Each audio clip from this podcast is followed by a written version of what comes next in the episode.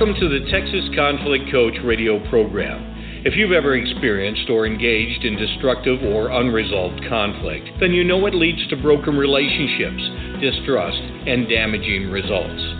Our program will help you manage and resolve conflict effectively with strategies, valuable resources, and support.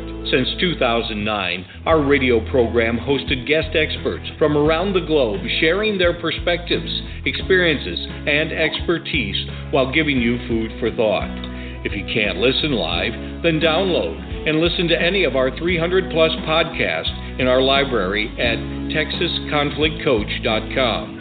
So sit back, relax, or join the conversation every Tuesday evening or tweet us at TXConflictCoach.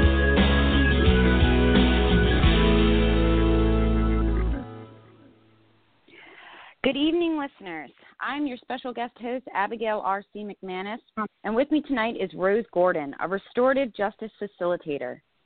When we hear ideas and opinions that seem radically different than our own, our blood pressure rises and our ability to listen stops.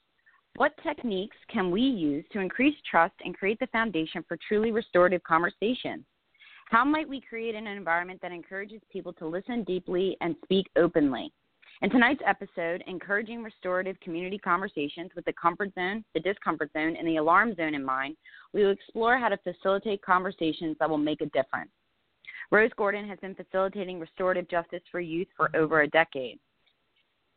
She facilitated restorative approaches training in New Mexico and Thailand and views restorative approaches as a way of building peaceful communities and an Inoculation Against Violence. Rose is a program coordinator for Taos County Juvenile Justice Continuum, has been interviewed on Peace Talks Radio, is a member of the International Community of Restorative Researchers, co hosted the PeaceXPeace Western and Muslim Women's Dialogues, and was invited to participate in the East Meets West Restorative Justice Summit in Turkey. We invite you listeners to call in and speak with us at 347 324 3591. Engage with us in our chat room at Blog Talk Radio or tweet us at hashtag conflict, conflict chat. We would love for you to join us in these forums. Welcome to our program, Rose. Hi, thank you for having me, Abigail. Or should I actually say welcome back to our program because you've been a guest on our show before? Yes, I have. Thank you. I, I appreciate the opportunity to chat with you tonight. Yes, I've been I've been really looking forward to this conversation um, that we're about to have tonight. Good, me too. So I wanted to say the title. So the title of the program says Restorative Community Conversation. So what is it that you think um, needs to be restored in the conversation?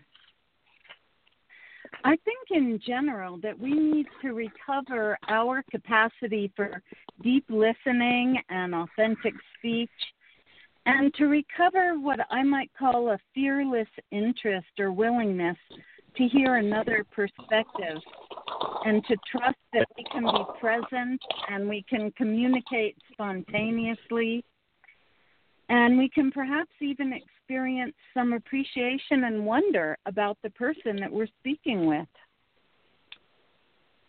Absolutely. I completely agree with that. And when you when you say authentic speaking, just for listeners who might not be um, familiar with that, what that means, uh, can you tell me a little bit more about what authentic speaking is? Sure. Um, to me, authentic speech or authentic speaking is about being honest and vulnerable. So it's about using I statements, and it interestingly involves listening to ourselves as well and tuning in to what we're feeling and experiencing and thinking, and then speaking not just from our mind, but from our mind and our heart and not crafting our words so carefully as we sometimes do, but really mm-hmm. expressing mm-hmm. ourselves in a spontaneous and heartfelt manner. I love that, speaking authentically. Um, so uh, we also talked about in the, the title as well um, about comfort zone, the discomfort zone, and the alarm zone. Can you give us kind of a brief overview of what each of those are? I know you want to dive deeper into them later on, but just kind of a brief overview. Sure. The comfort zone is where we usually hang out. So we usually spend time where we're with like minded people in a familiar environment. And we often spend time with people that we assume um, think the same way and share the same experiences. So that's our comfort zone, and, and there's nothing wrong with that. We need that. That's a foundation for everything else. Then the discomfort zone, that's the place really where we learn. It's a place where we expand our perspective of the world because we're receiving new information we are receiving another mm-hmm. perspective mm-hmm. perhaps so that's where an aha moment can happen and it's really the place where transformation and growth are most possible and then the alarm zone well in the alarm zone we're scared we feel our identity or our ideas are being threatened and usually we run back as fast as we can to the comfort zone and we shut down a little, we stop listening perhaps, and that really inhibits conversation for sure. And it inhibits the possibility for transformation and receiving a new idea. So, just to recap, so the comfort zone is more just like where we hang out on a regular basis. We're usually always kind of right. looking for our comfort zone or feeling in our comfort zone. And then mm-hmm. the discomfort zone is more like where we are just move it doesn't necessarily have to be uh, way out. It just can be even just a little slight change or pace in what we normally do, and that could be a discomforting aspect of it. And that's where right. you kind of learn to grow, and that's where the transformations occur. And then the alarm zone that's is kind of where, where we. That's what I'm sorry. I said that's what I've noticed. You're correct about the discomfort zone. Yeah definitely makes sense. And then the alarm zone you're saying is is kind of much new, but it's a processing counter, and uh, we try to run back to the comfort zone as soon as we get into the alarm zone. Yeah. So that's a place if we're talking about having a restorative conversa- conversation, and we can talk about this a bit later, we want to avoid pushing people into the alarm zone. If the goal is really to learn and expand, we don't want to do things that create fear. Mhm. Mhm. And I mean, it all that all makes sense, and it's so funny. It's funny when on our planning call when you broke all this down, it it, it makes so much sense because you can kind of sense that. And even since our conversation, I've thought about that a lot too. Like, okay, I'm in a comfort zone right now, and then when I move just a little bit out of it, I'm like, okay, I'm getting a little discomforted, and then I can sense when there's an alarm zone popping up, and then I I've noticed like I run right back to the comfort zone it's very in- interesting if you take kind of some time to sit and think about it, how often that happens mm-hmm. in your day to day life. Um, yeah. So I, I just I just want to take sorry I just want to take a quick second to remind our listeners that you're listening to the Texas Conflict Coach, a Blog Talk Radio program. We um, invite you all to follow us on Blog Talk Radio, and I'm speaking right now with Rose Gordon. So we had just got done mentioning the comfort zone, the discomfort zone, and the alarm zone. So why do these zones matter, and what techniques and strategies can we have to navigate through these zones? Uh, good question. So they matter because they affect the possibility of our growth, and they can either foster us in a, foster an environment where we can expand from where we usually hang out, or they can block it each of those zones contributes to uh, the comfort zone is kind of a foundation, it's a launching place. And if we have enough of that, then we can move in and tolerate a bit of discomfort. And if we have too much discomfort, then there's that chance of, of running right into the alarm zone. So they matter because it's how we relate to one another and how we grow and develop in our lives. Um, the mm-hmm. Simple techniques, really, in terms of the comfort zone. We can address that physically as well as in other ways. So we can make sure there's simple things like the correct amount of space between chairs if people are in a circle so that they have some personal space that doesn't feel invaded. We create a safe container then that's a foundation for them to make um, to have a conversation that feels positive. So we can create guidelines for the conversation that people participate in. uh, like one person will speak at a time or using the talking piece. Just simple things that help create a container that's a foundation for trust. And then the and also sharing the same information at the same time in front of everyone so that nobody feels that some people um, have been party to information that others haven't. Um, to navigate through the discomfort zone, I often remind people early on, I acknowledge that these con- kinds of conversations, vulnerable, honest conversations, are already a little bit disquieting. There's already a little bit of discomfort, and that's normal. Mm-hmm. Um, we can we can take a breath. We can take a deep breath because we're liable to hear things that don't match our perspective. And we do, the beautiful thing is we don't have to agree on it. We're just talking about receiving the information. So I often remind people if you hear something that's really disturbing, just inhale and exhale. There's no pressure to agree or to argue with what we're hearing. We can relax a bit um, to navigate uh, and, the alarm. And real, I real, real quick. Have you noticed in um just your day to day, just you were talking about the personal space, um, correct? You know, having good personal mm-hmm. space can bring a level of comfort to somebody. Have you recognized that if you get allow people to have that personal space, that they will be more likely to open up and have the conversation? Definitely. So, um, you know, different in different cultural settings, you might want more space than in others. Um, mm-hmm. But that definitely makes a difference. And the other piece of personal space is in the guidelines. When we talk about one person speaking at a time, we're allowing them space to express themselves. When we talk about using respectful language or using I statements in a conversation, we're respecting personal space because we're asking people not to talk about what the person before them said, not to turn a conversation into a debate. So mm-hmm. those mm-hmm. the, the question of personal space can be addressed in a few different ways.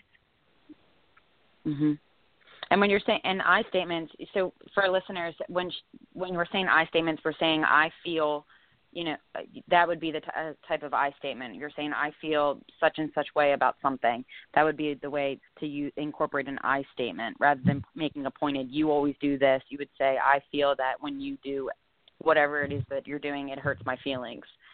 And right. it's so funny that you bring up the vulnerable and the honesty because in this day and age, especially with how things are so heightened with pol- politics right now, being able to understand that you know this there's going to be a level of discomfort where we all don't get along but being able to listen and like you said take some deep breaths and just acknowledge the fact that you might not get along with everybody or believe the same thing as everyone else in the group even that will cause you a bit of discomfort but it, it's okay yeah, I think it is okay. And the other thing I would add is to bring um, some curiosity to the situation. So mm-hmm. if we're curious about someone else's point of view or their feelings or their perspectives, we're less likely to get afraid and reactive, and we're less likely to feel that we have to defend our point of view. We can listen to them with a little more of an open heart, even if it's uncomfortable. I like that. I I think that's I think that's an excellent way to be just in regular life. Like I said, just because we run into people that disagree with us on so many things on every day. So being able to be curious and and you know get to know the other person's perspective. If so many people took the time to do that, I think a, a lot of people would get maybe not in, maybe not completely change their mind, but they might gain a different perspective that they didn't know existed. Yeah, I don't think for me the purpose of a restorative conversation isn't to change somebody's mind because when we do that, we're introducing um, a pressure and almost a kind of violence. If we're really talking about restorative conversations, we don't need to change anybody's mind. We're, I'm mostly encouraging people to receive each other kind of the way dry earth receives rain, which is a big deal here in the southwest where I live. And when the earth is dry and it rains, the earth softens and it comes back to mm-hmm. life and things start to bloom. And if we can listen to people with a little bit more ease and a little less fear, receiving them like rain, you know, who knows what will bloom in us? And certainly we can mm. soften it in how we respond to them.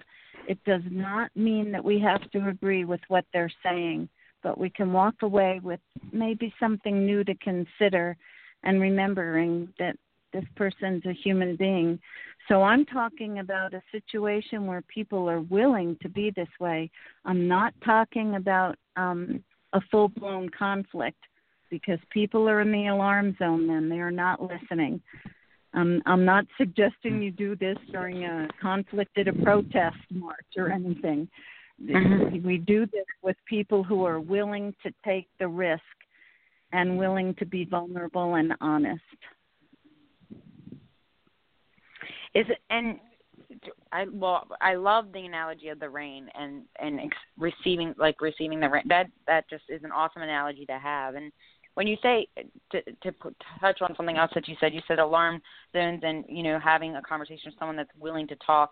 Is there a way that you can tell when someone's willing to talk and open to kind of moving forward and having a discussion that might not be in everyone's comfort zone, but I'm just curious.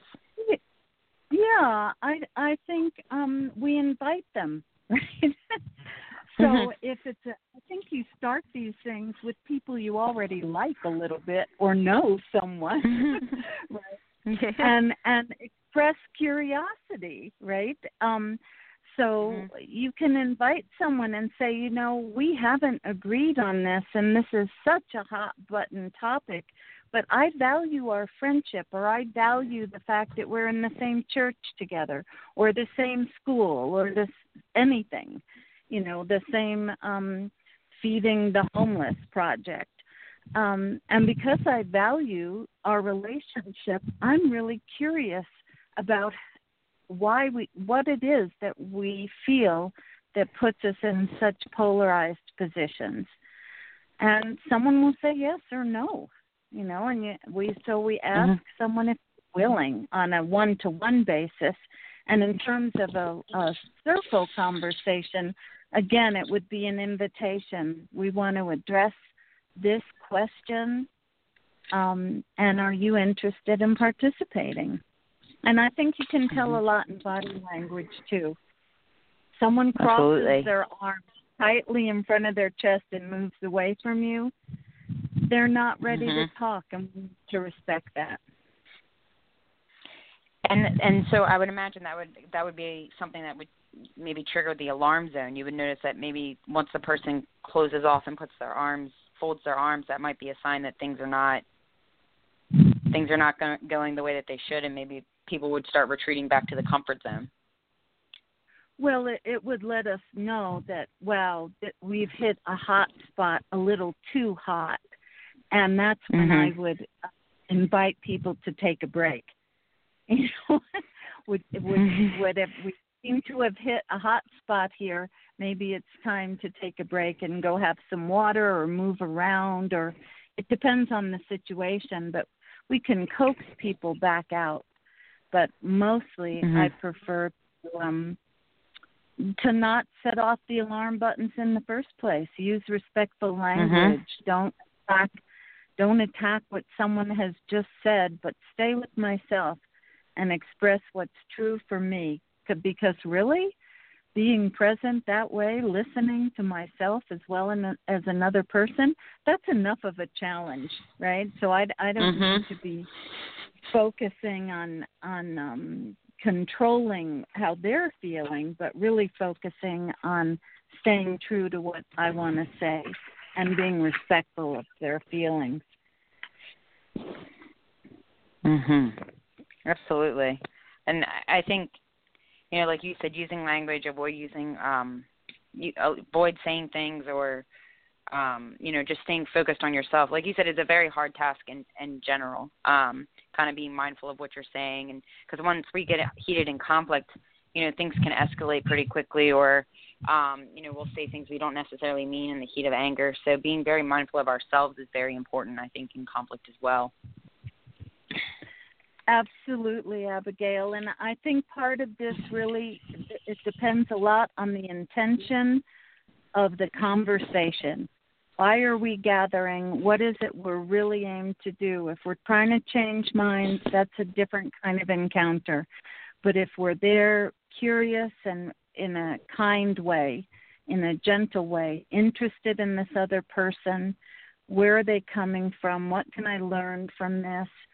Um, that's that's a different kind of container and i think we get to avoid the alarm zone if we remember the intention of why we're there. And and don't do things that trigger mm. other people no will trigger them because that doesn't serve our intention. Mhm and i and i love that remembering the intention of why you're there. Um because i think so often we go into com- a lot of times just even if you just watch t- television, you see it all the time. That it people are always going at things with the intent of changing that person's mind. And like you said, if you go about it being curious and just trying to get gathered, you're more likely to have a better outcome, I think, than if you go in with the intention of changing someone's mind. Because people hold so hard to their values and their beliefs, so it's very difficult to kind of take that be curious if you're going in there with a different intention. That's such a good way to look at it too, and remind yourself while we're in the heat of a conversation. Yeah, and and I think for for me, my experience has been that really change happens through the heart, not just through the mind.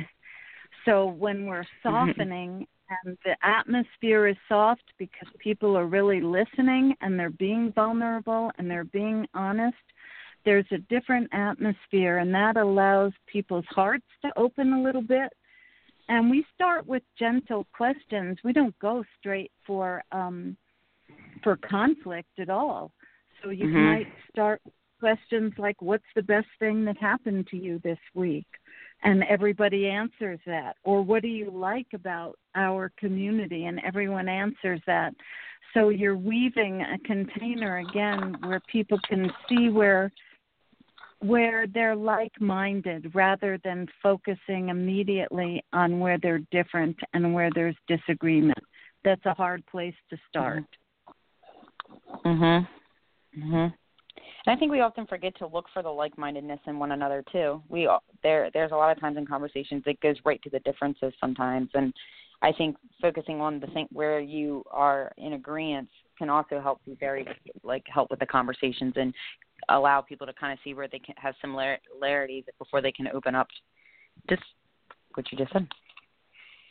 Absolutely. Mm. And I notice in restorative justice, especially we, with juveniles and offenders and victims, we we start um, letting different the different folks involved know that they have similar cares and concerns, and that helps mm-hmm. remind people of shared humanity.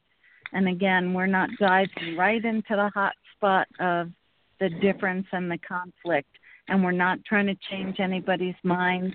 And they can keep breathing easily and relax because we're not debating. We're not deciding right or wrong or debating. We're just listening so that we have more information and an expanded understanding. Hmm. Excellent. Well uh, Rose, we are getting ready. Uh, we are reaching the end of our program, and uh, our listeners are familiar mm-hmm. with the three-part closing. So, um, mm-hmm. the first is we usually have an assignment for a week or a call to action that we give to our listeners. Um, so, I wanted to ask you: Is there an assignment or a call to action that you would like to pose to our listeners to work on this week? Well, I'd um, I'd invite people to see if they can identify and write down three things that matter to them in a conversation, or what makes a conversation feel alive and positive for them. Um, that's an important thing for us to know. And then maybe to identify three things that happened during the week that put them into the alarm zone a time when they felt that their identity or their beliefs were being threatened or challenged in a really uncomfortable way and maybe what what did they learn from that So that would be Excellent. my call that's to a, action.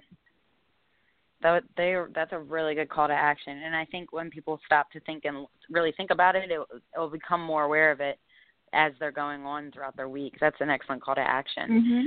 So, Rose, I want to make sure that people know how to find you and get a hold of you. Um, what, where can our listeners find you to get more information about the work you do and whatnot? Um, my website is www.circleofcompassionatecare, all one word, dot com. So that's circleofcompassionatecare.com. Or Twitter, my address is Rose Taos, T A O S, where I live. Um, people can also reach me at my um, email if they like it, redroses at taosnet.com. And be sure to put something in the subject so I know you're not a scam or spam. and just to make, I just want to, for uh, Twitter, I just want to make sure it, you said it's T A O S. So Rose at T A O S, correct? Yes. No, it's Rose Taos is one word. Mhm. All one word, but it's T A O S. I just Yeah. want to make sure that's the listener. Yes, T A O S. Okay. Well, Rose, it has been great to speak with you tonight, and um, I want to give you the final message to leave with our with our listeners. Okay, thank you. Um, my message would be that I know that we can trust ourselves to communicate more deeply and more richly when both our hearts and our minds are engaged. And that this kind of conversation, a restorative conversation, takes practice. So practice with people you trust first, and then broaden your mm-hmm. conversation. And contact me and tell me how it goes. Excellent. Well, thank you so much, Rose. It's been a pleasure talking with you. Thank you, Abigail. Pleasure talking with you as well. I hope you have a lovely evening. Thank you for listening to the Texas Conflict Coach. We hope you've enjoyed the program. You can find over 300 podcasts archived to listen at your own convenience at texasconflictcoach.com or download the podcast at iTunes or Stitcher Radio.